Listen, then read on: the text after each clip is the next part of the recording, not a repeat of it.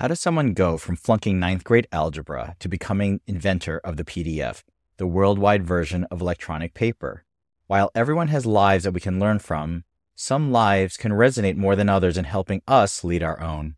I saw a headline recently about the passing of John Warnock, co founder of Adobe Incorporated, the tech company. I ended up reading the obituary not because I knew anything about him or cared much about Adobe, but because the headline said that he was the inventor of the PDF. That got my interest because I wondered what kind of person would invent the PDF. Well, after reading the article about John Warnock, I was surprised and inspired. The amazing things that he accomplished in his lifetime have impacted everyone who uses a computer today. Reading about how he grew up, how he chose to live his life, and the career decisions he made inspired me and I hope inspire others as well. My first personal experience with John Warnock's work was when I got to college. If you're my age, you have memories of those noisy dot matrix printers back in the day before the nice modern inkjet and laser printers of today. I remember in high school feeding papers with little holes on each side called tractor feed paper or fan fold paper, where the sprockets of the printer would advance the paper as it printed. Then you had to separate each sheet and tear off the perforated edges before turning in the paper to your teacher. It was John Warnock and Adobe that transformed computer printing. It wasn't until I got to college in 1988 when they had the first Apple LaserWriters that you could use at the computer lab. I remember many nights waiting in line minutes before deadline, rushing to print my papers set at the largest font size and widest spacing I could get away with. My 10 page paper on existentialism may have been full of crap, but at least it looked crisp and clean, and that was courtesy of John Warnock's handiwork. Warnock's work at his company Adobe has impacted anyone who's ever touched a computer. The PDF, or portable document format he invented, is the electronic version of a piece of paper. We all use PDF files nearly every day. It's ubiquitous. The records of my medical practice are all stored in PDF.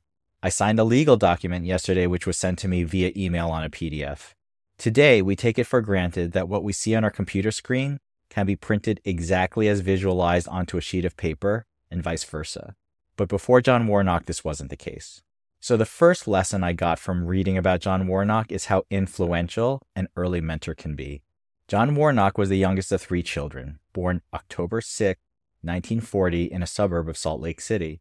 His father was a lawyer and his mother was a homemaker. He was an average high school student who flunked algebra in ninth grade.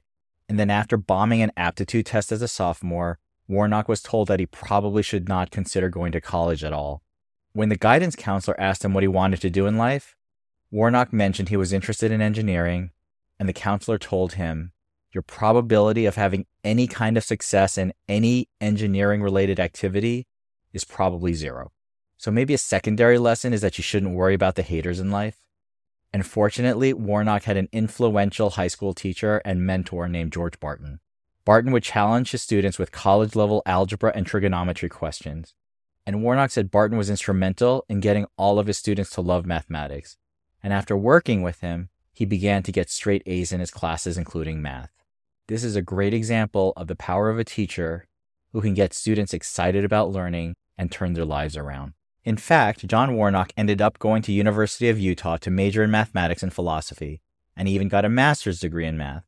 As a student, he worked a number of manual labor jobs during the summers, and one summer he worked at a really difficult job retreading tires at an auto shop, which he said gave him a lot of incentive to find work that wasn't so backbreaking. As a result of the painful lessons learned from tire retreading, he applied and got a job at IBM, which exposed him to computers and software which was still in its very early stages in the 1960s. After finding he really enjoyed this work, he went back to school to get a doctorate in electrical engineering and computer science in 1969. And then he started working for computer companies. The second lesson I took away from John Warnock's life is that you should find what interests you and use that in your life to enrich your interests and work.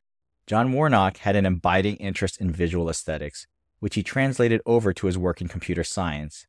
He was an artist, creating charcoal drawings, watercolors, and landscape paintings. His doctoral thesis was actually the creation of a computer graphics algorithm which helped programmers render solid objects onto screen back in a day when most digital renderings were just line drawings. This computer graphics algorithm, known as the Warnock algorithm for hidden surface determination, was actually featured on the cover of Scientific American in 1970. John Warnock then worked at several different computer science companies after his doctorate, but then he finally settled on working at Xerox in 1978 at their Palo Alto Research Center, or PARC. PARC was a now famous innovative research center filled with young, bright engineers where many modern computer developments first were invented, including the Ethernet network, the computer mouse, and the concept of a point and click graphical desktop interface. He and a coworker, Charles Geschke, began working on a project that would allow printers to replicate exactly what was on the computer screen. Something, again, that seems obvious today but was not possible at the time. Again, this project was driven by Warnock's interest in visual aesthetics being applied to computer graphics and printing. The product that they came up with together was called Interpress, which was the precursor to the printing computer language PostScript, which eventually led to the development of the PDF format. However, Xerox decided not to develop their Interpress product for commercial use, which now leads to the third lesson I took away from John Warnock's life. Don't be afraid to take risks if you truly believe in your own success. Even though Xerox PARC was a fantastic and innovative workplace where there were many scientists developing some of the world's biggest technology, Warnock decided to leave and follow his own path because he truly believed in the technology he was developing. He went to Geschke, his co creator's office, and said, We can live in the world's greatest sandbox for the rest of our life, or we can do something about it. So they both quit, and in 1982, together they founded Adobe Systems, named for a creek near John Warnock's home. At this time, Adobe currently has a market capitalization of $235 billion, making it one of the largest information technology companies in the world. And their company has been consistently ranked as one of the best tech places to work. The fourth lesson from John Warnock's life is to find partners that you can truly trust. Both John Warnock and Charles Geschke ran Adobe as equals, which was unusual in Silicon Valley where big egos and one upmanship is much more common.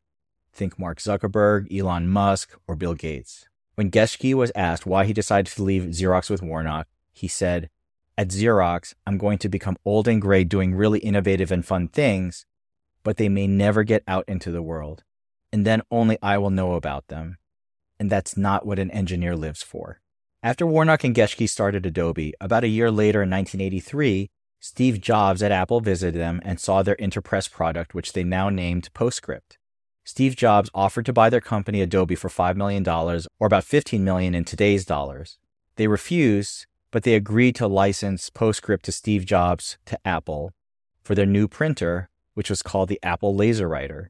The Apple LaserWriter, coupled with the Macintosh computer, was the first commercially available what you see is what you get system, where users could compose documents on a Macintosh computer, design exactly what they envisioned, and then print it out on a laser printer where they could replicate what they had created and have it appear on paper layout, fonts, graphics, all of it.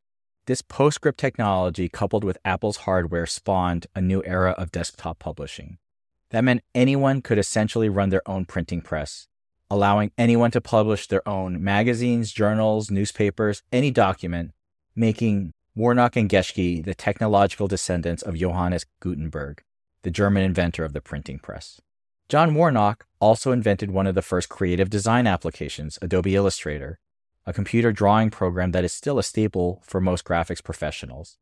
He first developed it for his wife Marva, who was a graphic designer and actually designed the Adobe logo.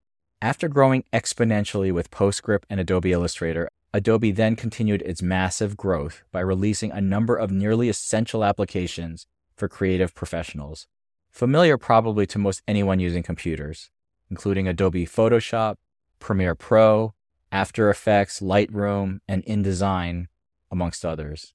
It's hard to visualize what the creative world would be like without these applications. I use Adobe Photoshop, Lightroom, and Premiere Pro for this podcast, and I can't imagine using anything else.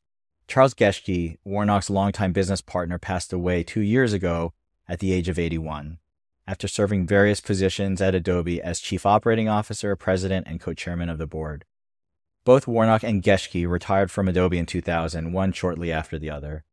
And together, they received the National Medal of Technology and Innovation in 2009, which is one of the nation's highest honors bestowed on scientists, engineers, and inventors. The last lesson I took away from John Warnock's life is that finding and pursuing a lifelong interest can not only be fulfilling for you, but it might just make a tremendous impact on the world.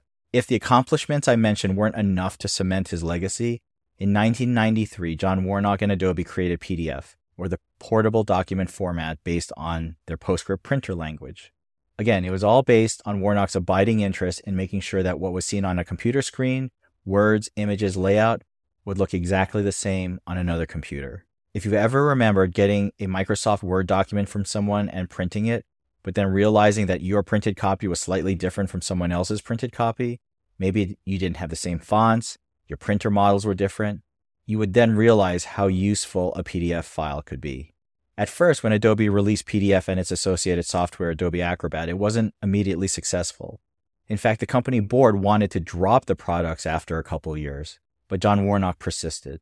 He went to IBM, the CDC, even the IRS, and John Warnock argued that the PDF could effectively capture documents from any application, send electronic versions of these documents anywhere, and view and print these documents on any machines. 30 years later, John Warnock's vision is now a reality, and it was his belief in the product that eventually helped to drive widespread adoption of the PDF. PDF is now an open standard, and the file format may be used royalty free by anyone, and over 3 trillion PDF documents have been created at this time.